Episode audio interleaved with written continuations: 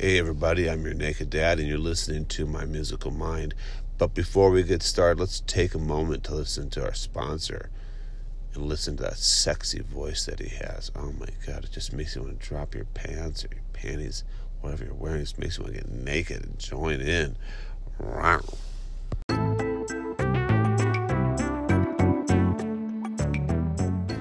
Hey, everybody, welcome back to My Musical Mind. I'm your host, Your Naked Dad.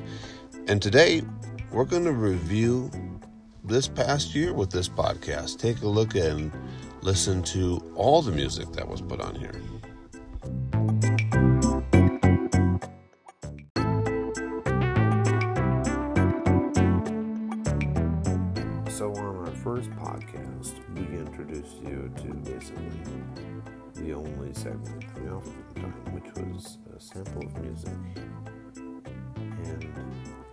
The first song ever played on my musical mind.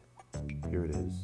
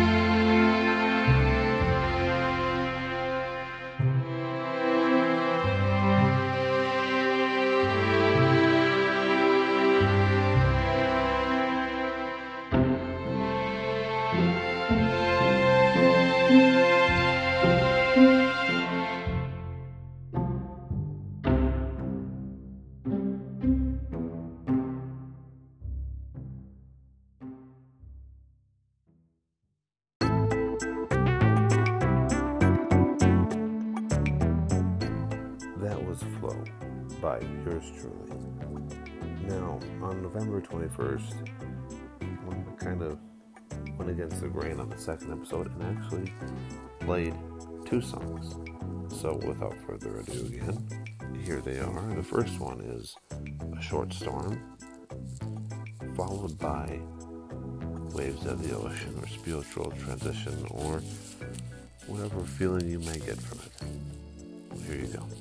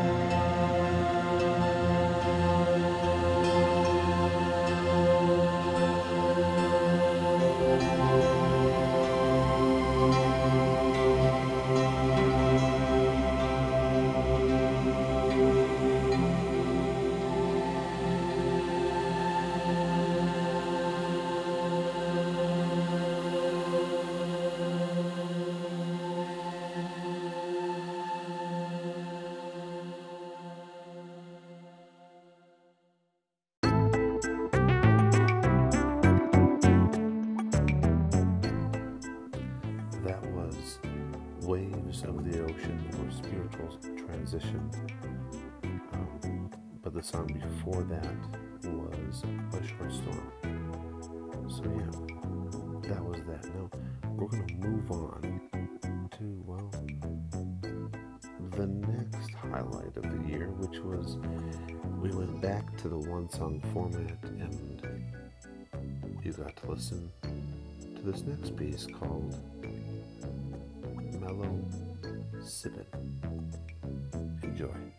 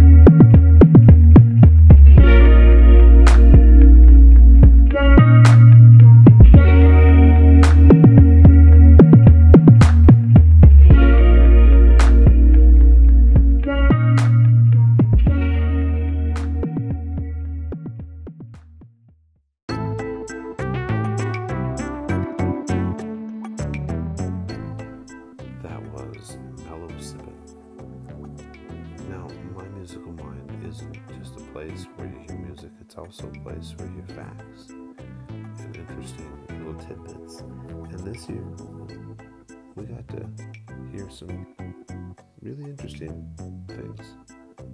Crazy stuff out there.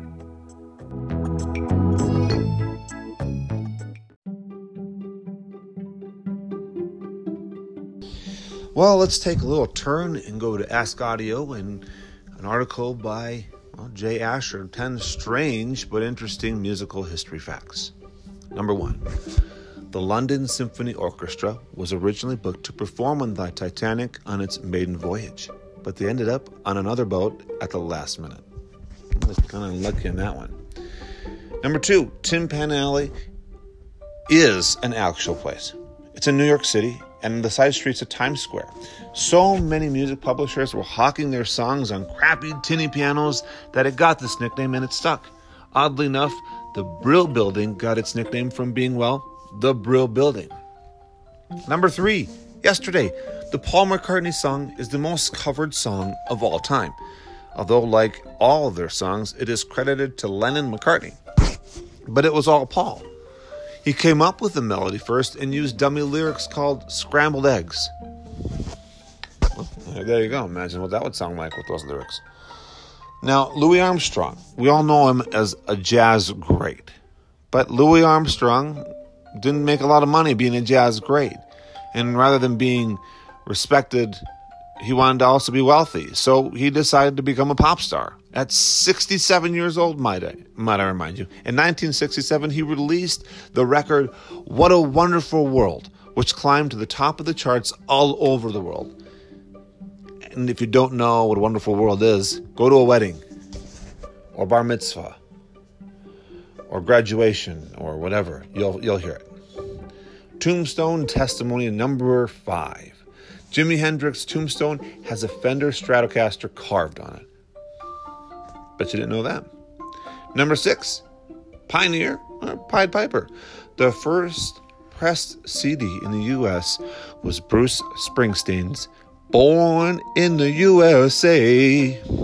And uh, that was either the beginning or the end of recorded music, according to some.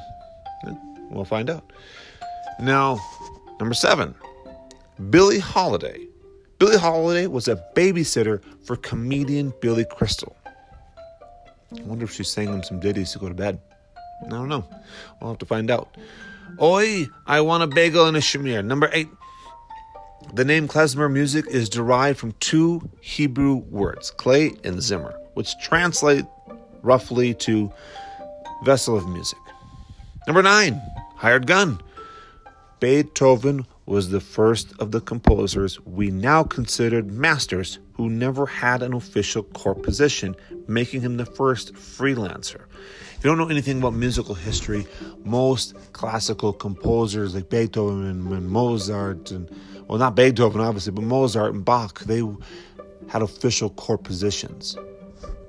That was how you kind of got heard and people knew about you as you you were an official, you know, like a, a high class individual. You are a court position. And number 10, while some members think they are God, talking about the Academy, unbelievably, Elvis Presley won only three Grammy Awards in his incredible and influential career. And all three were not for the music that he's most known for, they were for gospel records. If you didn't know this, Elvis Presley was big into making gospel music. And that's how he kind of got his start. He didn't have a Grammy for Hound Dog, no Grammy for Jailhouse Rock, or Don't Be Cruel, or Can't Help Falling in Love, or Suspicious Minds, or so on and so on. Not one Grammy for the music that we've all known him for. Well, and that does it for a little bit of interesting facts for history. So, yeah, I hope that uh, gives you some sort of perspective on music and kind of fun.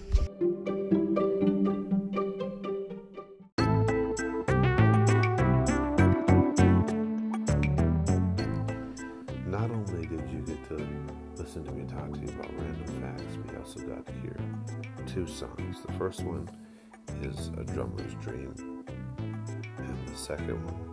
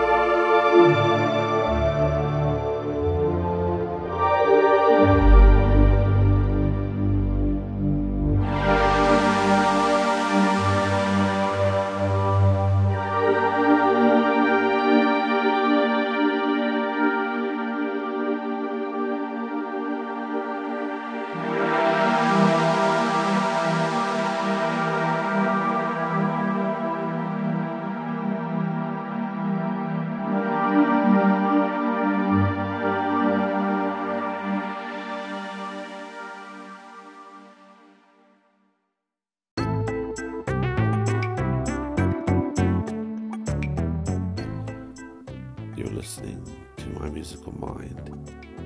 And the songs you just heard were A Drummer's Dreams and Adrift to Sleep.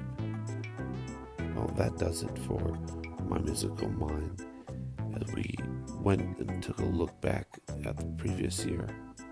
I hope you stay tuned and listen for new episodes for this year. Peace out.